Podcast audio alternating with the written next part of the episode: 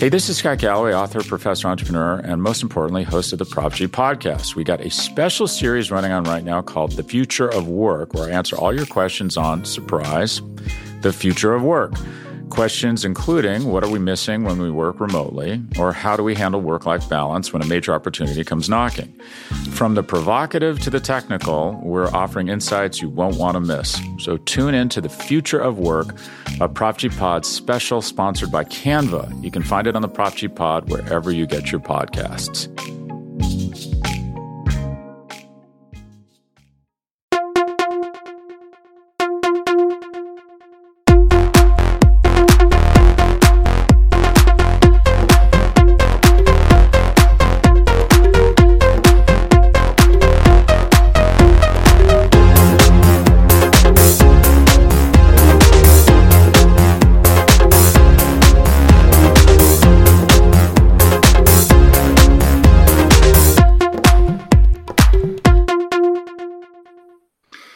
Everyone. Welcome to another episode of the Orange Black Insider Bengals podcast, where we all get together and talk, complain about, give our opinions on the Cincinnati Bengals.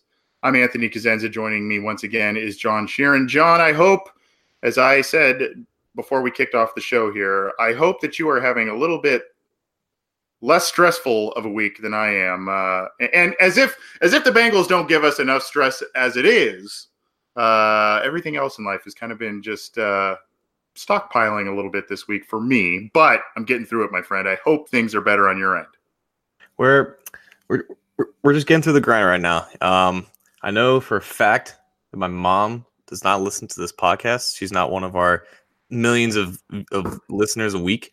So I'm free to say that we're starting to plan her 60th birthday party like just this week. So we're starting to get that in circulation at the moment fortunately, my sister is spearheading those efforts, so she's taking a lot of the stress off there. Shout out to my sister Kelsey. But um, yeah, that that's about the only thing that's possibly stressing me out right now. I, I couldn't be more or less stressed, I guess, from OTAs, unlike a lot of people on Twitter right now. Yeah, the, the sisters are usually pretty good about that. I've noticed. Uh, my, my sister was pretty good about that too. She was she was quite the planner, and um, luckily they they helped take a lot of that it's not really not for a lot of guys at least. It's not really a guy strength to plan parties and and the details the minutia. But i hope it's a it's a rager nonetheless that and your mom rings in 60 uh the right way dude. Yeah i told her that anything that needs to be moved or put in the ground or anything i'm i'm all there. In terms of decorating um probably going to delegate that to her.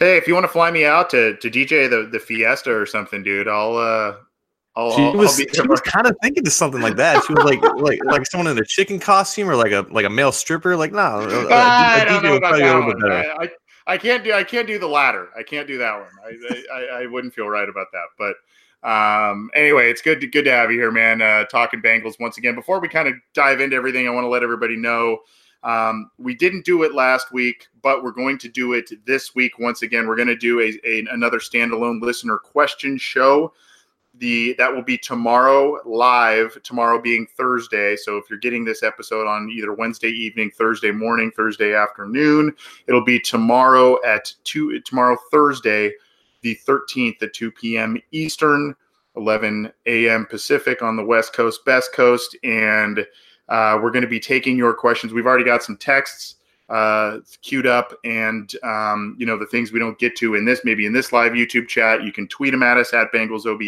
you can email us the insider at gmail.com um, we'll also have the video and a live comment thread up on cincyjungle.com so you can leave your questions there. You can also tweet john at john underscore underscore sheeran or myself at cj anthony cui but try the try the orange and black insider stuff accounts first. Um, that's where we're, where we'll be looking, and we'll take about you know 20, 30 minutes depending on how many questions we get, how many uh, how many people we have. So join us live if you can. Otherwise, that'll be on all the feeds, which are of course iTunes, Stitcher, Spotify, Google Play, the Megaphone platform. It's also going to be uh, on our YouTube channel for for video, and then all the stuff will be on cincyjungle.com. So, John, the Bengals now have completed the OTAs and have transitioned into mandatory minicamp. So we are slowly crawling, slowly crawling to uh, to training camp and into the regular season, kind of the dog days of summer here. Luckily, there hasn't been too big of a lag in terms of uh, you know news or excitement. Um, it's been a little bit of both yet again as the Bengals kick off mandatory mini camp, and of course, where it all centers, pun sort of in, intended, is on the offensive line.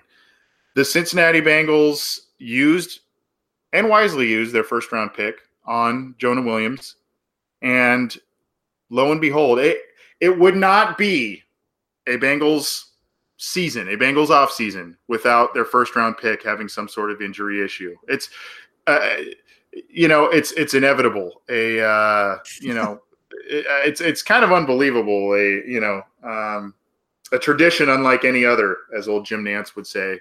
Um, the you know, we don't know what it is. They're keeping very mum about it. Um, this training staff and this medical staff has not had the most stellar record, uh, track record when it comes to treating injuries, diagnosing injuries, all of that kind of stuff. So we sit here, John, and I, I guess we'll start with this question for you. We don't know what it is. They're they're saying, uh, you know, they, they they tried to ask Jonah Williams himself on Wednesday. He wouldn't answer it. All questions are directed to Zac Taylor. Yet He's on the side field. He's out there kind of with the position group. No braces, no crutches, nothing. And it's quote unquote dinged up. What do you make of that? I tell you what, if the Golden State Warriors can completely bumble an injury and misdiagnose a, a potentially torn Achilles and then have and then clear that said player, Kevin Durant, to play on a very bad Achilles to then tear it and rupture it again, how am I supposed to trust the Bengals with an unidentified or, or an unknown injury. And of course, this isn't anything new. We've seen this in the past a lot. It could honestly be anything from like both ACLs are torn to just a slight cramp in his hamstring. We have no idea about the severity of this, and I wouldn't be worried that it is going to be an, a, a, serious injury because if it probably was, we probably would have heard a little bit more about it. We probably would have seen some sort of visual impairment from Williams in the way he walks and the way he moves around. Apparently, he wasn't in any like crutches. He wasn't didn't have any braces on his legs. We don't even know like where exactly the injury is. It might I, I thought I heard it was in the leg, but I'm not entirely positive with that.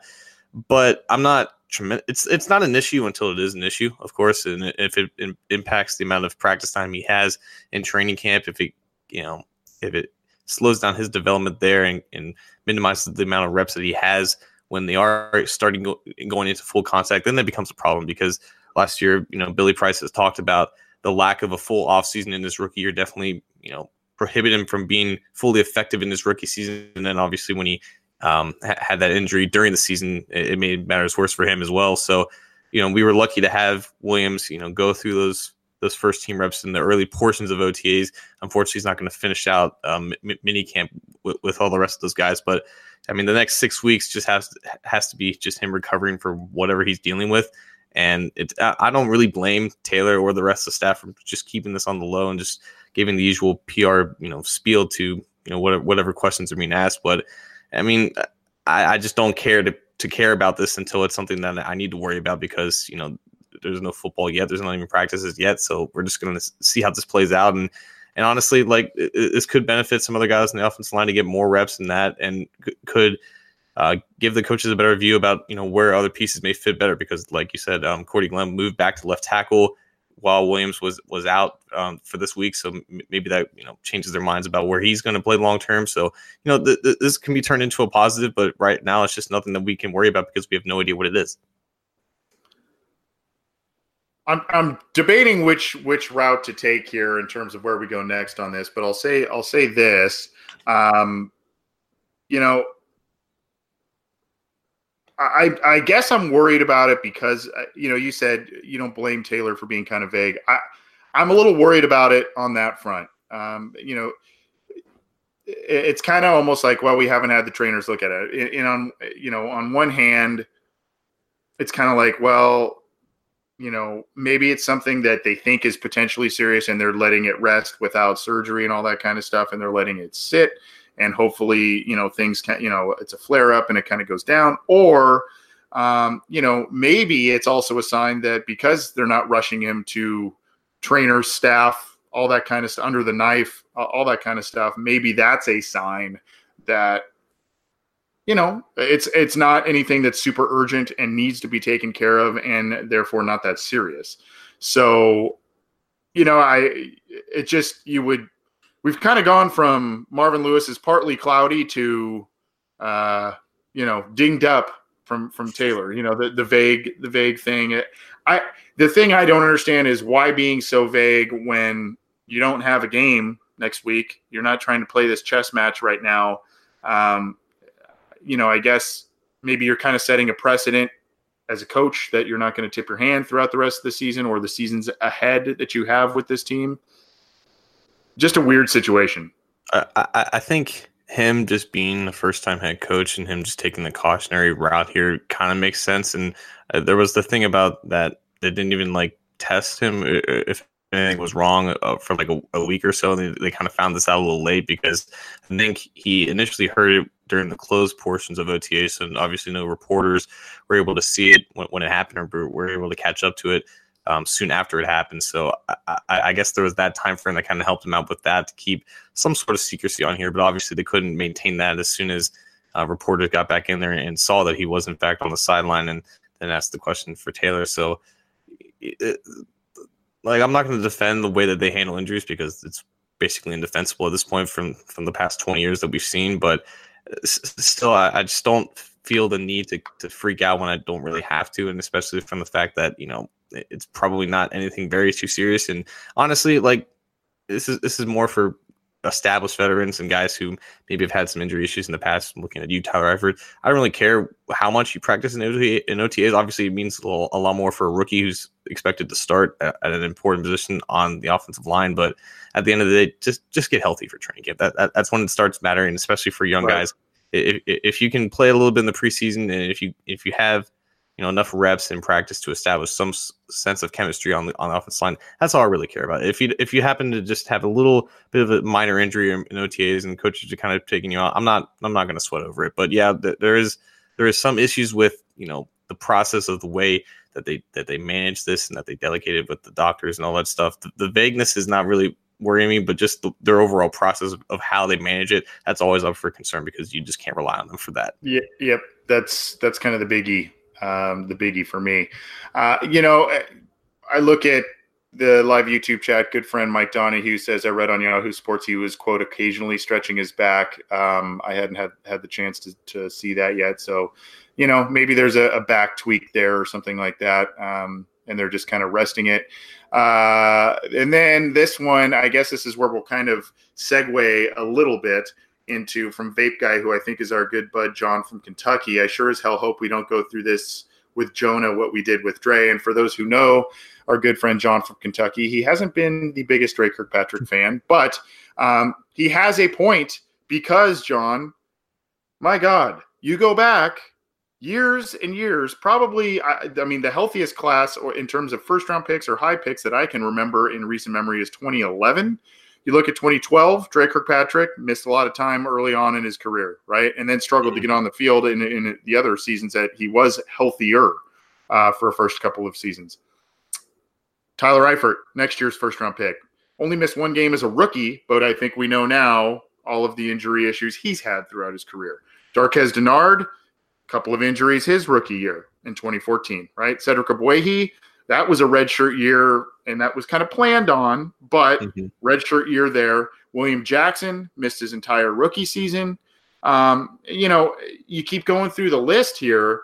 You mentioned Billy Price was a little bit behind because he had missed some time here and there, missed some time in the regular season last year um, as the 2018 first round pick. So John Ross, 2017, missed time with a bunch of injuries as a rookie. So, I mean, I don't want to sit here and be, you know, negative Nancy here, but you got to call it like you see it. And when you're drafting these guys, granted, it's a it's a lot of bad luck, but you also kind of create your own luck, whether it's proper scouting, proper medical staff, all of that kind of stuff that goes into selecting these players. You have to be able to rely on these guys, especially early in their careers. Yeah, that's completely fair because you know, going through that list, Ogbuehi, Ross, and Price had known issues going into the NFL, and they took the chance on them regardless yep. because, you know, Ross got injured during the combine, so did Price. Um, Price was the pectoral, Ross was like the labrum shoulder.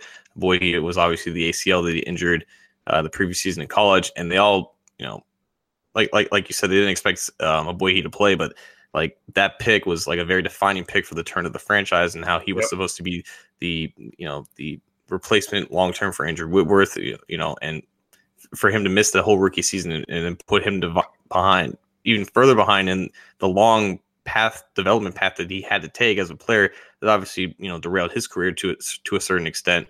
And you know the other guys there was, uh, was just a little bit more of just injury luck and just how you know unfortunate circumstances or just the kind of the style that they play at. I, I think when you look at the, that list though and what kind of impacted them the most, I, th- I think Ross stands out to me a little bit, and and obviously injuries wasn't the only issue with his rookie season because there was a lack of trust, obviously, from Lewis and the coaching staff, and you know confidence issues stem from that. But uh, you know, w- with him being out early in, the, in that offseason um, program and and then suffering an injury in the preseason that forced him to miss, miss week one, that kind of thing just made things worse from that standpoint. And then I think in turn stemmed further confidence issues down the road because the less he was on the field, the less he, that he was getting those reps, the le- the more further he was behind in terms of getting acclimated in the offense. And I remember when he was drafted, you know, I was thinking that his skill set was perfect for what that offense lacked because they had Brandon LaFell, they had Tyler Boyd alongside AJ but they didn't have anybody that could stretch the defense. So for him to have an immediate impact was so important, so vital to getting that offense back on track because the offensive line was still okay, decent. Unfortunately, it, it didn't end up being decent in 2017, but th- that wasn't where where my main issues were were focusing on on the offensive side of the ball. And for Ross to just lay a complete egg in his rookie season, primarily because of some injury concerns, I think that impacted them a lot. Um, I, I I considered Price with this, but with how well or just relatively well Trey Hopkins played in his place, it kind of you know it, it, it softens the blow for that injury as well. And w- with the way he obviously, you know, he wasn't expected to start. So I think Ross just kind of stands out to me just, just for those specific circumstances and his potential impact for what he could do, do on the offense and the impact that he had. It, it's just a vast difference that unfortunately the offense couldn't couldn't overcome, I guess.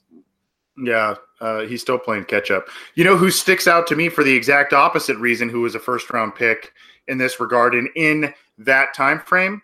It's Kevin Zeitler. Ooh. Kevin Zeitler, Kevin Zeitler hit, missed uh, in 2013 and 2014. He missed four games each, um, but started 16 games as a rookie. 12 game, uh, excuse me, started 11 games, played in 12 in, in 2013, started and played in 12 in 2014 with the Bengals, 16 and 16 games a pop in 2015 and 2016. By the way, that doesn't include playoff uh, games. He did start those as well. Um, and then lo and behold, with the Browns, he started and played in 16 games each there. So the one durable guy you basically have as a first round pick, you let go. And here we are talking about the offensive line where guys like Ogbuehi, Billy Price, Jonah Williams have been brought in to rebuild and they can't get on the field. So, um, but I do think that I think they are. They do have a sense of self awareness of what has happened in the past, and now they're seeing the situation, the situation with Jonah Williams, and thinking, okay, we don't want to have these past mistakes kind of repeated. Because the great thing about Williams is that just in three years he had 44 starts. Like health was never an issue with him. He was always durable. He was always um, counted upon in Alabama. So now that he has some sort of injury issue, I, I, don't mind the fact that they're not necessarily rushing him back and they're not really stressing that in, in terms of getting him on the field. So I, I do like that they are showing some signs of competency and just kind of easing guys back from injury because you know it, it, it kills and the, the, the lack of success from their first round picks in if, in terms of you know first year impact has been one of the main detriments of this team. So I, I think you know we have to give them credit for that for just handling this situation in you know uh, an opposite way of how they've handled it in the past. Even if it's like if it's like a logical thing, it's the smallest thing to do. I still think that they kind of deserve credit from that. I guess. Yeah, we may be making a mountain out of a molehill here, right? I mean, Jonah Jonah yeah. Williams could come back, and it's it's purely precautionary. We don't know yet. Like we've said, there's no braces, there's no casts, there's no crutches, anything like that. So Um, you know, it could be just, hey, let's get him some rest. Uh, this is going to be a valuable guy throughout the year. Ironically, too, Jonah Williams was a very durable guy in college, too. Um, so, uh, you know, I, just a little bit snake bit there, I guess. Um, transitioning to a little bit more positive news, John, uh, the Bengals signed veteran offensive lineman John Jerry. They did release um, uh, Rod Taylor, their seventh round pick from last year. Uh, Taylor was a guy who also was injured in for his rookie year, um, but you know had showed a little promise. But um, with an acquisition like that, you understand the move. Um, you wrote a piece on Cincy Jungle a little bit about Jerry's connection to um, the Bengals offensive line coach and Jim Turner, and um, you know your your thoughts on him in terms of fit need, especially with Jonah Hill or Jonah Hill. Uh, that's a, that's an actor. Jonah Williams, um, Jonah Williams, uh, Jonah Hill in the offensive line. That'd be funny. Jonah Williams and uh, Clint Boling still on the sideline. Um, you know, your thoughts on them bringing John Jerry in, and then obviously with that, they're kind of moving things around, getting some different looks. Yeah. So Jerry, um, just looking at just a little bit of, of film from the past and his PFF grades, he's had a more solid career than I expected. Um, a former third yeah. round pick out of Ole Miss, um, d- d- wasn't drafted by um, the staff with Taylor and Turner, but played his last two years at Miami with Taylor and Turner, and those offensive line units were infamous for being garbage in terms of protecting Ryan Tannehill. But he was actually a, a decent player with them. Unfortunately for him, he only got a one year contract out of Miami because of his uh, involvement in Bowling Gate. We're not going to get too far into that, but basically, he was one of the main perpetrators alongside with uh, Richie Incognito. He was basically like, you know, his main henchman alongside Mike Mike Pouncey. But that we're not really going to get into all that. He went to New York, played uh, four seasons there, essentially earned his way to a three-year contract in the 2017 off off season, but that contract was restructured after a disappointing 2017. Basically, he had a career a career year in 2016 with that offensive line, earned an extension, fell off the map a little bit in 2017, was eventually cut and replaced by 2018 draft pick Will Hernandez. So he's now 33 years old. I think he's like the oldest Bengal who's not a special teamer. And when I say that, I mean Kevin Huber and Clark Harris. So he's the oldest player on the offense and defense. We still don't have terms on the contract, but I can't imagine it's anything more than just that minimum for one year. So this guy could either be making the roster as as a as a rotational backup, or he could, he could be cut in like the second week of training camp. It could be anything in between there. But he was a career right guard at, with Miami in his first couple years in New York, and then I think injuries uh, forced him to move to left guard to finish out 2017. And you know, again, he wasn't really impressive in 2017, and his best years were probably um, the, the, last years in Miami under Jim Turner, and then his first couple years in New York. So you you got a guy who's been relatively just average throughout his career, but his de- best days are definitely behind him. And in, in terms of who else they have at that guard position, I, I don't think he's better than obviously Boling. I, I, would take John Miller's youth over him, and definitely take um, starting Chris, Christian Westerman over him. So you're looking at a backup here, and I think it's important to to distinct to make the distinction that this move was in reactionary to the fact that Rod Taylor was not recovering from his torn ACL in time, so they needed another body there to basically bolster that depth, and not and, and the move was not made because of of, of Clint Boling's injury or uh, Jonah Williams' injury, and the fact that they needed a, a guard body in case they needed to move Cordy Glenn back to left tackle. So I think that was a key distinction that, that they made, and the fact that this guy is just here to to, to just be a, a body at the position and if it turns into anything more, great. But I'm just not really because his best days are definitely behind him. So you got Clint Boling, you have Justin Evans, you have John Jerry, you have Michael Jordan, John Miller, Alex Redmond, Christian Westerman, and Trey Hopkins, all as guards, or Hopkins is guard center. Uh, he basically a center at this point. Yeah, I mean that's a lot of interior linemen. Then you have uh, also have Billy Billy Price and uh, Brad Lundblade uh, as as true centers on the roster. So um, that, that's a logjam. Uh, and you know, like you said, uh, Jerry's a guy who's been kind of serviceable. Uh, he's been okay at times, above average at others, and maybe even a little bit below average at other times. Um, seems as if he's a little bit better pass blocker. I think in Pro Football Focus metrics that I, I think I saw that. Mm-hmm. Um, so you know, it makes sense on a lot of different fronts. Familiarity from you know the offensive line coach standpoint and and all of that. I, I guess.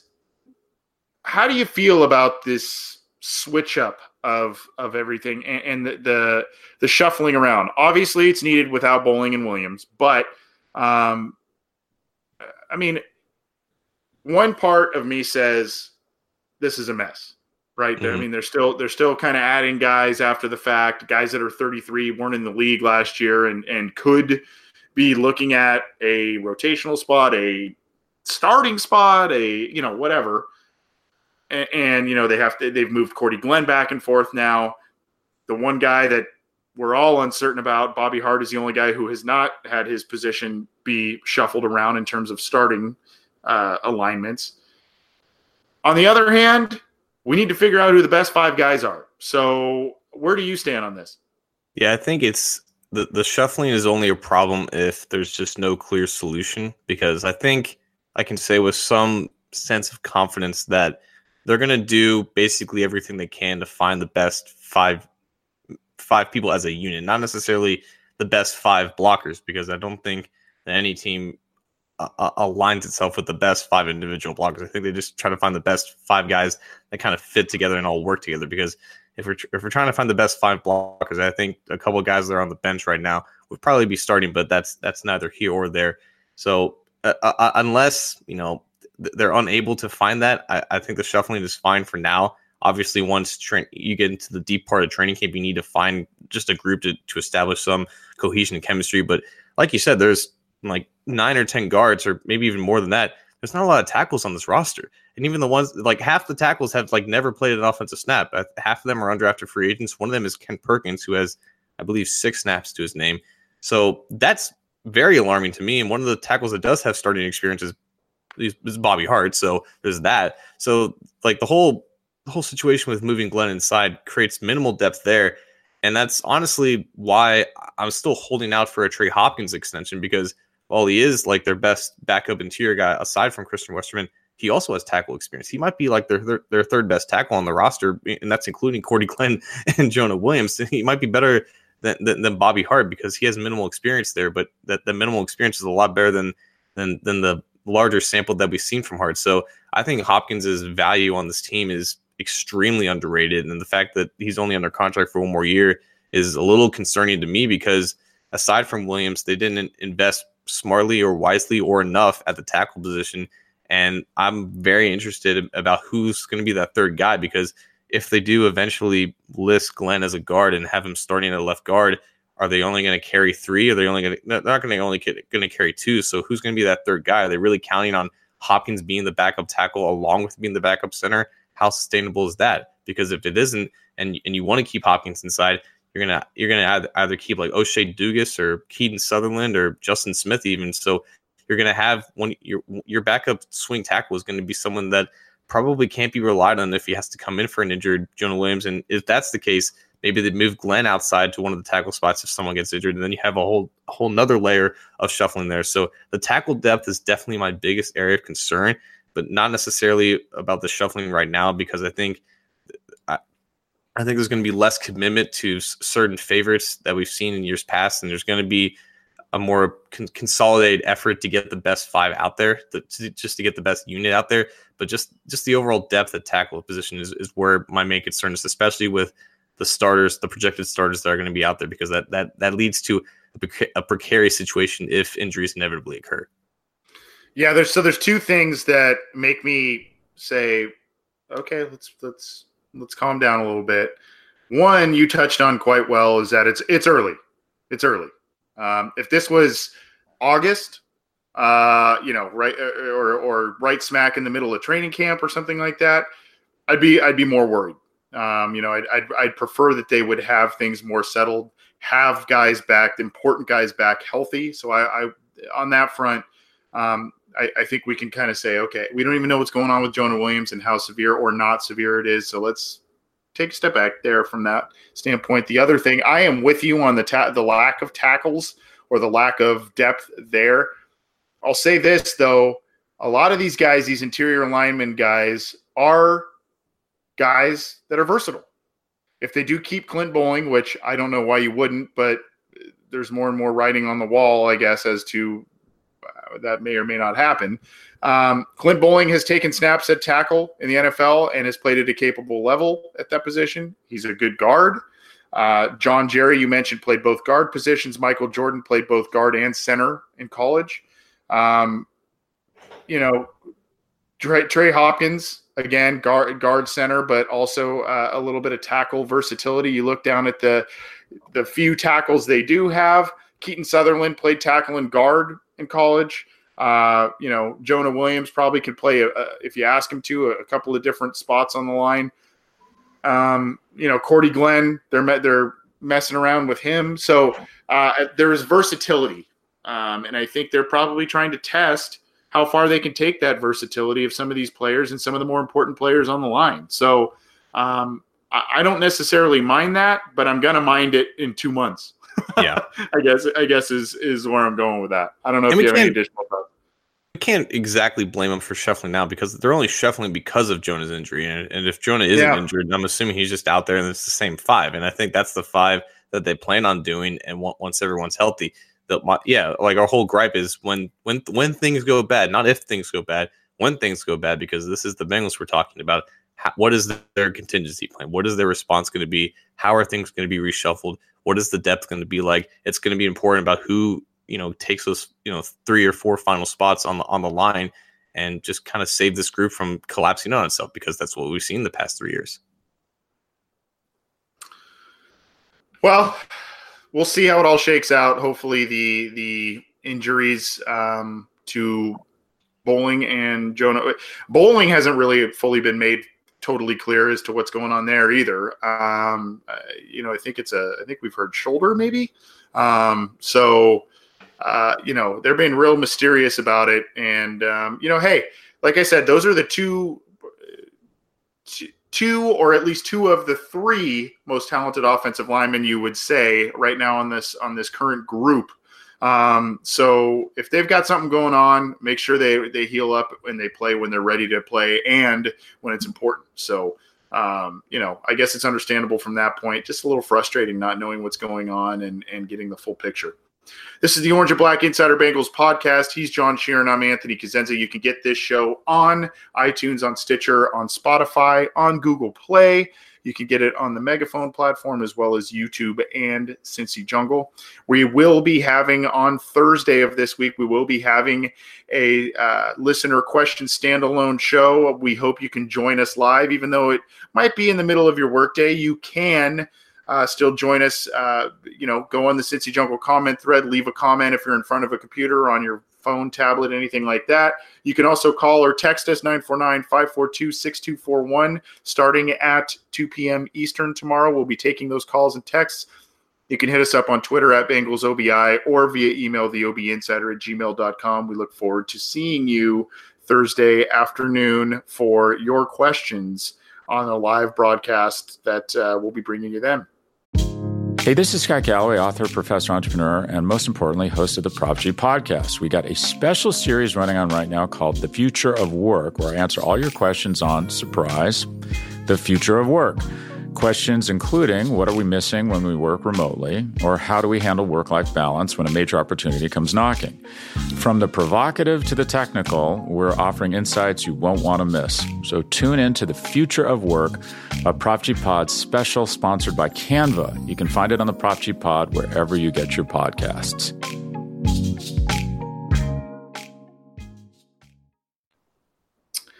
John, the, the I guess if we want to kind of continue at least a little bit more good news, um, AJ Green came back to practice, and uh, by some clips that we saw, granted they were limited, but he looks good. He's exploding out of out of cuts. He's doing a lot of things, full work for what is quote unquote full work this time of year. Um, but he looks good. Uh, you know, I, I think anytime you have a guy like that back, it means good things for the team. Uh, I don't know if you have any brief thoughts about him returning, but I do have a, an overarching question um, that I want to ask, unless you want to talk about Green coming back uh, to practice a little bit. Yeah, I'm. I mean, if, if he's practicing, that's obviously good. Um, it, because well, did he have a surgery in December? I, I want to say like it, it was, was, late. Like, yeah, it, was, was late. Like, yeah, because they, they try to see if he can come back, and obviously that uh, it's just a whole nother dilemma with the Bengals and that. So yeah, he got got injured in like October, and then yeah, then he then he like came back in like late November. Then he got re-injured again. Like okay, let's just shut this guy down. So uh, yeah, it's good. it's very good. I I remember it was like him and Andy were still like late in the rehab process in like April when they when they first started those those those activities because they, they got a new head coach. So it's good it's good to see him, you know, getting fully integrated into new offense. And you know, obviously, I, I again, I don't really care if he practices in OTAs. I don't really think he needs to, even under new offense, because he's just he, it's it's just hard to mess up a guy that talented. Basically, it's hard. It's hard. It's hard to not put him in. Am I surprised at what? Were you surprised that he came back that soon? I thought it was kind of quick. Yeah, like I mean, it's not a knee, but it, it, it's just one of those things that just lingers, right? Like it, it's just kind of yeah. like a like like it could be something with Jonah that has to deal if, if it actually is a back injury. Like I've never fortunately experienced a toe injury, but you know it's just you, you think that it's just not that that literal big of an issue, but it's just something that would take a long time to, for just to be comfortable again. And you know his game is so predicated on just making those tight cuts and getting separation at the line that putting a lot of pressure on, on you know on that part of, of your body and just if it's not 100% then he can't you know fully move and get back to that play speed that, that he was at. So for him to be back at this point it, it's a testament of the condition that he's in and just the, just the kind of player that he is and just the kind of athlete that he is. And it's just it's just another another level of freakness that we just have to appreciate. Yeah. I, what i want to ask you know is your opinion on uh, since he's back now before he went out of the lineup last year, he was tearing it up, and, and the Bengals were too. Uh, I mean, it's not a coincidence that they were playing very well when he was at healthy, and he was playing individually at a high level. Um, I mean, you go back and you look at that Ravens game; he was insane that game. Um, mm-hmm. He's he was, I think, thirty at the time. I think he's going to be thirty-one this during this season. Um, I, I guess you look you can look at it one of two ways. You know, freak injury and was dominating beginning of last year, or a 30 year old wide receiver. The inevitable is starting to come. You know, uh, it, it, we might see a, a slowdown. There are a lot of different factors. I mean, the question I'm asking is are we going to get the same old AJ we've come to know and expect when he's healthy? You know, 12 to 1400 yards 80 to 90 catches, seven to 10 touchdowns, no matter what. He's automatic. Do you see him putting up even better numbers under this new Zac Taylor system? Or are you are you expecting a decline, whether a, sharp, a steep one or a, a, a small one? Um, being that you know he's kind of getting up there in age, coming off an injury, um, a couple of couple of seasons in the last few he's had to he's had to end on IR. Right. So I think in in the worst variations of the Bengals offenses in the past eight years, AJ has still produced at a high level. So I think with just a player that that talented, it, it, it works for basically any position. Like I remember um, when Wade Phillips took over the Rams defense, and people were concerned about Aaron Donald transitioning to you know quote unquote three four system. Like how is he going to be when he's two gapping? Like like you don't you don't two gap Aaron Donald. You, you, a, a, guy who is who, as a guy who is as smart as Wade Phillips is going to put his best players in a position to, to succeed. And I have no doubt that you can make a similar argument with AJ Green. It doesn't really matter what system that he's in; he's going to produce, you know, amongst the best of NFL receivers. And I think if we were to see an uptick in production, it would be because the change in scheme is helping Andy Dalton more than it's helping AJ Green. Because uh, you know, you can make a, a sound argument that you know, the Bengals offense has done a minimal job of creating easy yards and creating easy separation for AJ Green. and He's had to work a lot harder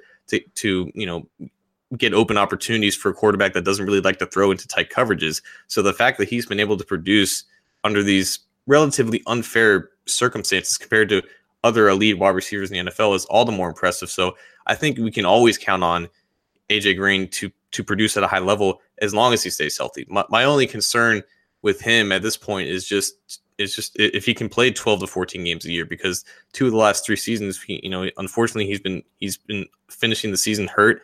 He hasn't been able to complete full full seasons, and you know, I, I don't think that's a testament of him, you know, getting older. I think it's just mainly been bad luck because injuries aren't necessarily, you know, a, a stable thing to count on unless it's something that has been always happening in his career, and that's certainly not been the case with AJ because this first five years he was, you know, had a clean bill of health and played I think 80 games in his first in his first five or six years. So uh, the, when naturally when you get older, obviously your body starts to tear down a little bit. But I think he's just kind of that freak, like his, body type and his lean and his muscle tone, like everything about him as, as a physical athlete is very rare, even for the wide receiver position. He's not Julio Jones, obviously, and he doesn't necessarily win off freak athleticism, but he's he, he's just a type of athlete that is like the way that he maintains in, in shape during the season and the off season it's it's unparalleled, especially compared to other players on the Bengals. So I don't have any doubts that he's keeping his body in, in tip top shape for the season. So I think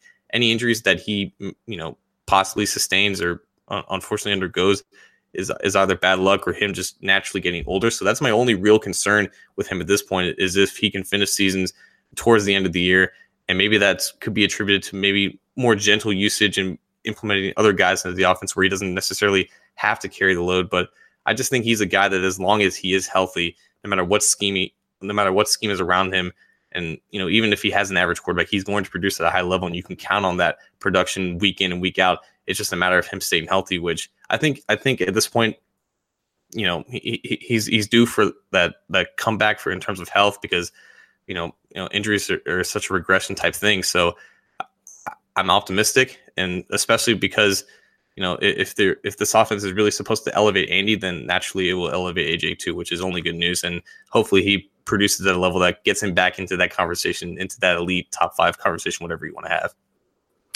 Yeah, if, if you're, you know, if, if it's basically new and improved AJ, same AJ in terms of statistical out, output, or a declining AJ, I'm going to go with kind of industry standard AJ.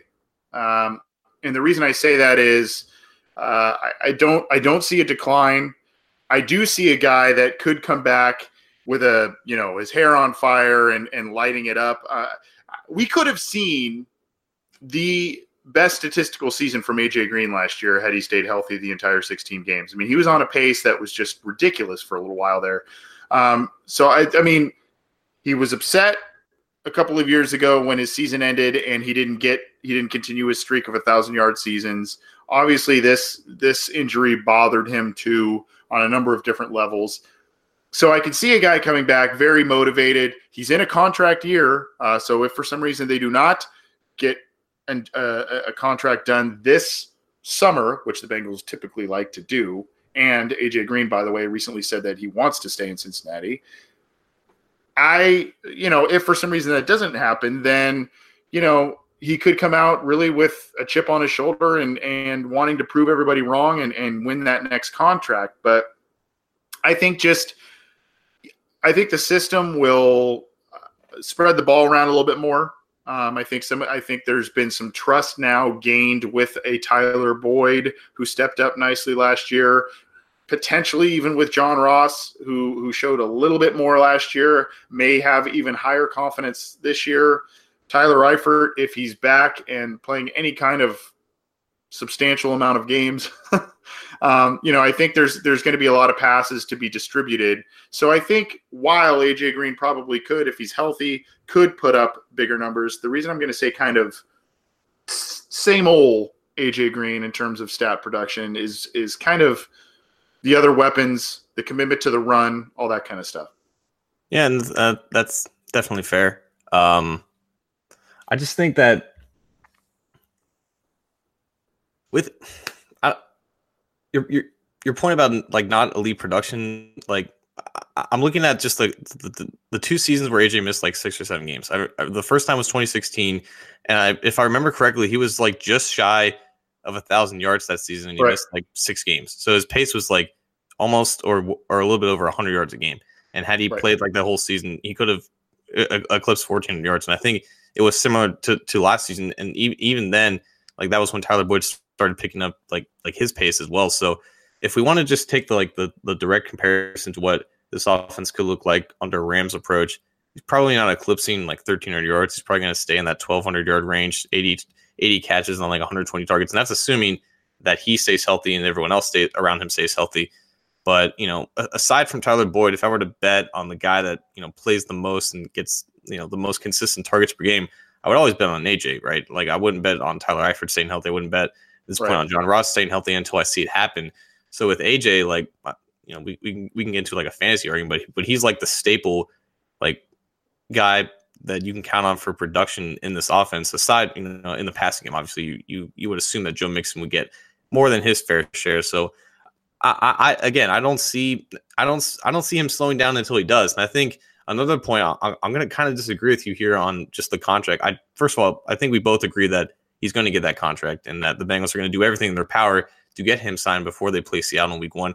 But even if it does, even if he doesn't, I'm I'm not going to say that he he wouldn't get motivated, but I I think he would get the same effort, the same motivation factor if he is signed and if he isn't signed. I, I just think that he's just that kind of rare breed that that that that certain thing doesn't really get having financial security and having that contract wouldn't minimize his overall ability and his overall effort. I just think that he's just kind of different in that way, and, and it's not it's not a good thing. It's not a bad thing. It doesn't doesn't mean that players who kind of slack off after getting some financial security are necessarily bad. It's just I don't think that's the kind of player that AJ is. And even if he does get that contract, I think you're I think you're going to still see him, you know, give 110 percent or any other cliche you want to, you want to you want to throw out there. So I think that's just something you can count on with AJ, and, that's just the overall point with AJ that you can you can count on him, even if injuries do happen. You know, you know, a, a, once every two years, and they're usually freak incidences. You can just rely on AJ to, to go in there week in and week out and just be a, a productive factor, and that's definitely something that Dalton has relied on in, in over the past eight years. Well, sounds yeah, and the Bengals typically like to get these extensions done the summer prior to a, a star of theirs or a valued member of theirs hitting the, the free agent market. So uh, you know the the hope is that they both and the fact that they didn't go hog wild in free agency yet again. The hope is that a guy like AJ, who, as I mentioned, just recently expressed the desire to remain in Cincinnati really for the rest of his career, the hope and the desire is that they will the Bengals will take care of AJ Green and Tyler Boyd this offseason to keep that offense intact and and hopefully continue to give Zac Taylor uh, weapons going forward. This is the Orange and Black Insider Bengals podcast. He's John Sheeran. I'm Anthony Cosenza. You can get this program on a number of different platforms, uh, including iTunes, Stitcher, Spotify, Google Play, you can get it on the Megaphone platform. You can get it on YouTube and cincyjungle.com. That's where all of our content is. So get it there when you can. And as I mentioned, you, we're going to be having a standalone listener question show on Thursday at 2 p.m. Eastern. So tune in, get in touch with us on a number of different social media platforms, and uh, we love to hear from you. We want you to we want you to be part of the program. We want you to be um, submitting questions. Uh, we, I personally, John, I, I liked the last standalone um, thing. I thought it was pretty. It was cool. fun. Uh, it was it was yeah. a lot of fun. Yeah, we we actually had so many. I mean, I shouldn't say actually because the engagement level of listeners and fans of of the Bengals are is very high. But uh, we had we had too many to air. Hopefully, we have that same problem uh, this week as well. So please join us. So the AJ Green discourse online is definitely fun because debating receivers is just a, a nauseating practice. The Vontaze Burfict discourse, on the other hand, can get a little annoying in the head, and that's definitely a concussion joke for Burfict. But Burfict, I guess, is kind of in the news this week as uh, the NFL announced that the Raiders, the Oakland Raiders, will be getting hard knocks for training camp this year which you couldn't really pick a better one. I remember in the Senior Bowl talking like if, if there's any obvious candidate for Hard Knocks, it has to be the Raiders, and the, the primary reason is Jon Gruden, obviously, because you, you, you have a head coach who was on Monday Night Football. You have a GM who was on NFL Network, so both those guys are used to the limelight, used to being in, talking in front of camera. So that dynamic of how much that they're going to be on camera is going to be interesting. But with the announcement of the Raiders, Burfict's name was kind of in this group of characters that everybody is looking forward to see um, behind the scenes, whatnot. So he was grouped with Antonio Brown, Richie Incognito. Um, believe there oh, might be another one that I'm another one that I'm missing, but yeah, Burfict was included with all the with, with those three guys. And honestly, like the the one thing in common that they all have is probably CTE, and that's about it. Because you look at you look at you just look at that group, and there's obviously gripes with Burfict, and you and I definitely have our fair share with that. But Burfict is not. I, I, I think there's going to be a level of disappointment with the general viewers, the general football fans who also happen to have an HBO description about what they're expecting with Burfict because his troubles obviously have always been on the field and kind of losing his control when it actually matters. But as a practice player or just as a locker room guy, he's not on the incognito levels. He's not on the Antonio Brown levels. And maybe the interactions between you know his new teammates and those two in specific might be a little interesting. But I, honestly, like I'm more intrigued about the potential friendship that he could start with Antonio Antonio Brown because I remember there, there was something on Twitter about him, him like reaching out reaching out to him as soon as he was traded there and you know how this was going to like start like a whole new a whole new leaf for both of them but I'm I'm more intrigued about Burfict proving the misconceptions about him as just a as just a person off the field wrong more than I am about him potentially starting to fight with Antonio Brown. That's just me. Yeah, I mean, they, I actually think, to be honest with you, I think he's going to be not as kind of kind of what you said. I don't think he's going to be as entertaining as a lot of people think. Um, yeah, I, I think I think he'll the sound bites and the things you'll get from him as he's practicing on the field and in preseason games. I think that'll be crazy. But I think in terms of actual like walking around the locker room and exposure to the media and things. I, I, I said this before we took the air. I I actually kind of liken it to when James Harrison came to the Bengals a few years ago, and the Bengals were on Hard Knocks. Do you remember James Harrison as yeah. as the cameras were walking in locker rooms? He'd like turn around and turn his back to the cameras. He'd he'd he would put up a finger too. Yeah, he'd close the door put up a finger, and you know, to me, and and seeing how Burfict treats and has treated certain media members, um, he he arbitrarily blocks a lot of media members. Uh, by the way, Vontaze, if, if you ever want to unblock me, man, go for it. Um, so he, I, you know, he doesn't really interact a, a ton on social media.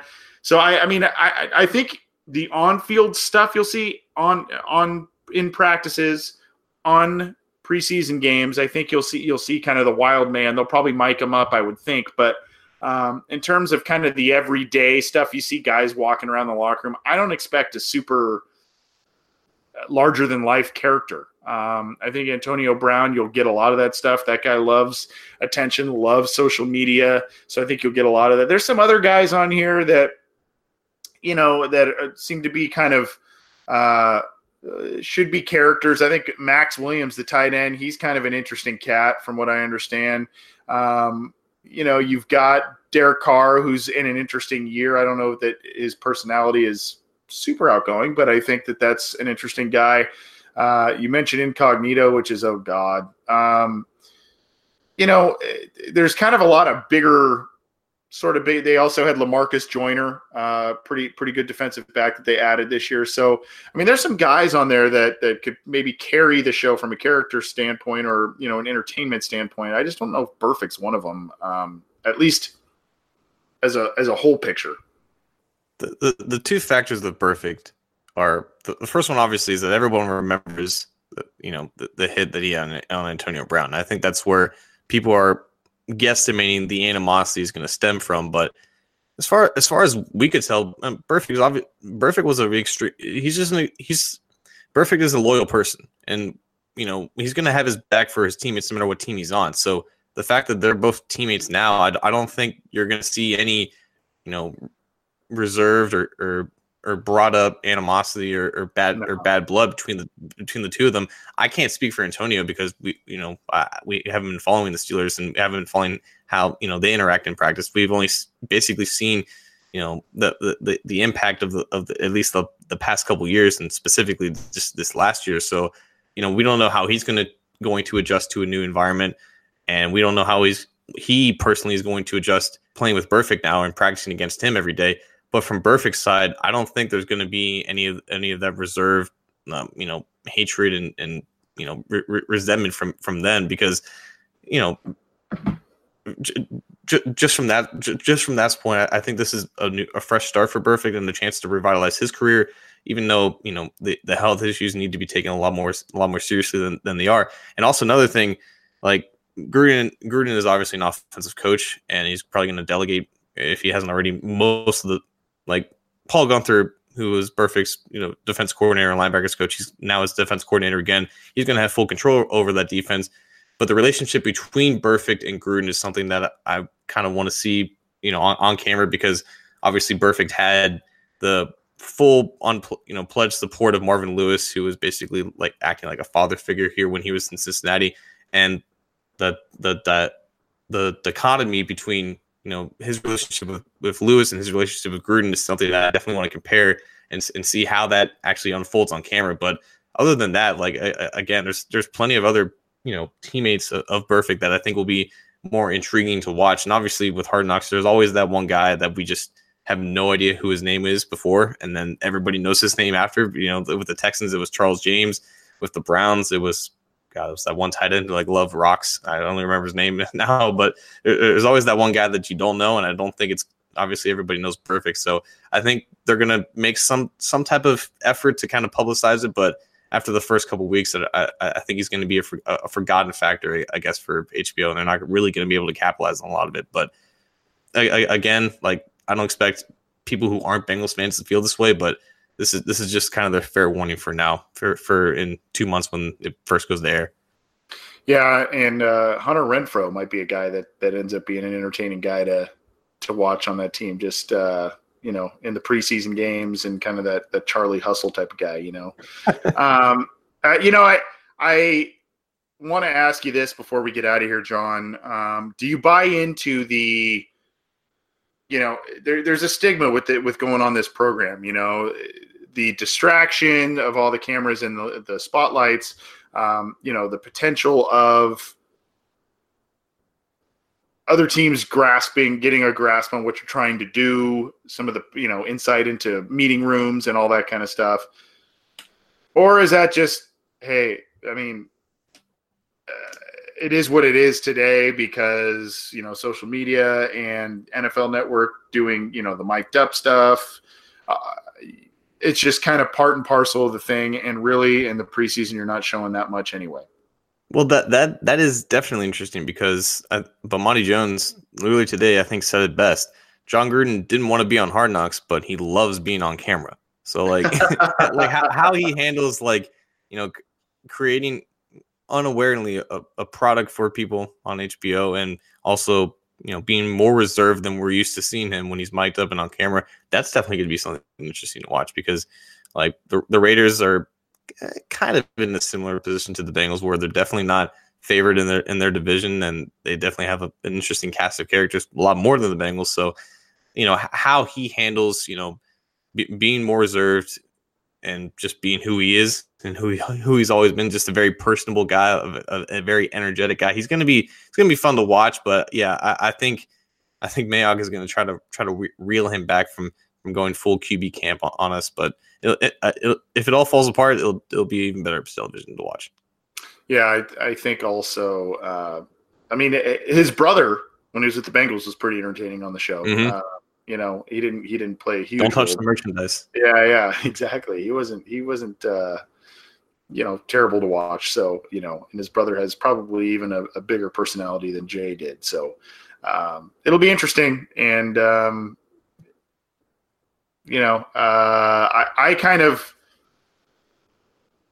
I guess I'm old school, and I think it, it, it kind of provides more of a distraction than than might be needed. But oh, for sure, I, I, think I think also you you can do it if you really trust the locker room and if you're a top notch organization and you've had success before. I, I think you know if you've managed that and know how to handle that kind of stuff. I think then you know, it makes a little more sense. But um, I mean, really, over the past handful of years, you've had the Bengals twice, you've had the Raiders, and you've had the Browns. Um, not necessarily the the beacon of recent NFL success, but yeah, uh, or or quality management. But what are you going to do?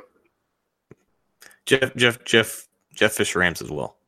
That's right. Yeah, the Jeff yeah. Fisher Rams. Oy, oy. well, hopefully uh, uh, you all enjoy Hard Knocks. The Bengals will not be on it, but uh, you'll see some familiar faces both from the Bengals and from within the division. That's gonna that's gonna do it for us tonight, I believe. Uh, John, any any final thoughts before we get out of here and uh, tee up for tomorrow's listener questions segment? I do not. I, th- I thought I did coming in, but I really do not. But just you're in party planning mode. Yeah, just it, it, keep sending us in questions. If we don't get to them tomorrow, I'm I'm sure we we will try to answer them in, into a future one, or maybe maybe one of us running the account will actually add you back. So de- definitely keep sending us in questions. We're always interested in, in, more various questions that you have. So don't be shy. Yeah, and uh, to that point too, um, I mean, obviously it makes the most sense to send them in tomorrow as you tune in live with us. But um, if you're if for some reason you know you're not able to get to any of that stuff to reach us, um, you can uh, send it to us. You know throughout the week. We also, if we can't get to them on the air, uh, we do try to get to some of those in a, in a mailbag segment on Cincy Jungle too. So uh, you know, if if you do join us and you submit a question, we didn't get to it, keep it at cincyjungle.com. Speaking of cincyjungle.com, that is where this podcast is housed, and you can get all the content as well as on our channels in iTunes, Stitcher, Spotify, Google Play. Megaphone, and of course YouTube. Subscribe to those channels. That way, you get uh, our our feeds and everything gets updated. You get shot all the up to date material we're putting out more and more.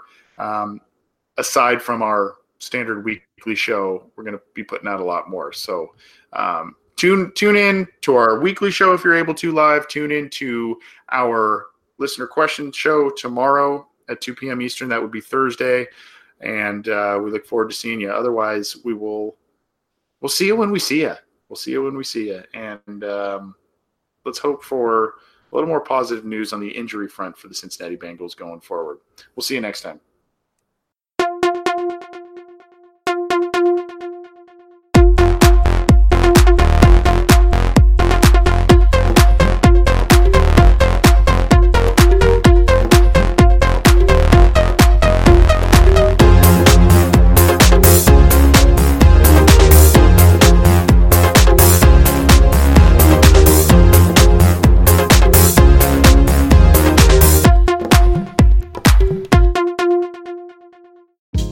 Hey, this is Scott Galloway, author, professor, entrepreneur, and most importantly, host of the Prop G podcast. We got a special series running on right now called The Future of Work, where I answer all your questions on surprise, the future of work.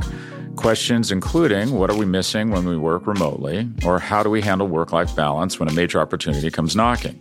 From the provocative to the technical, we're offering insights you won't want to miss. So tune in to the future of work, a Prop G Pod special sponsored by Canva. You can find it on the Prop G Pod wherever you get your podcasts.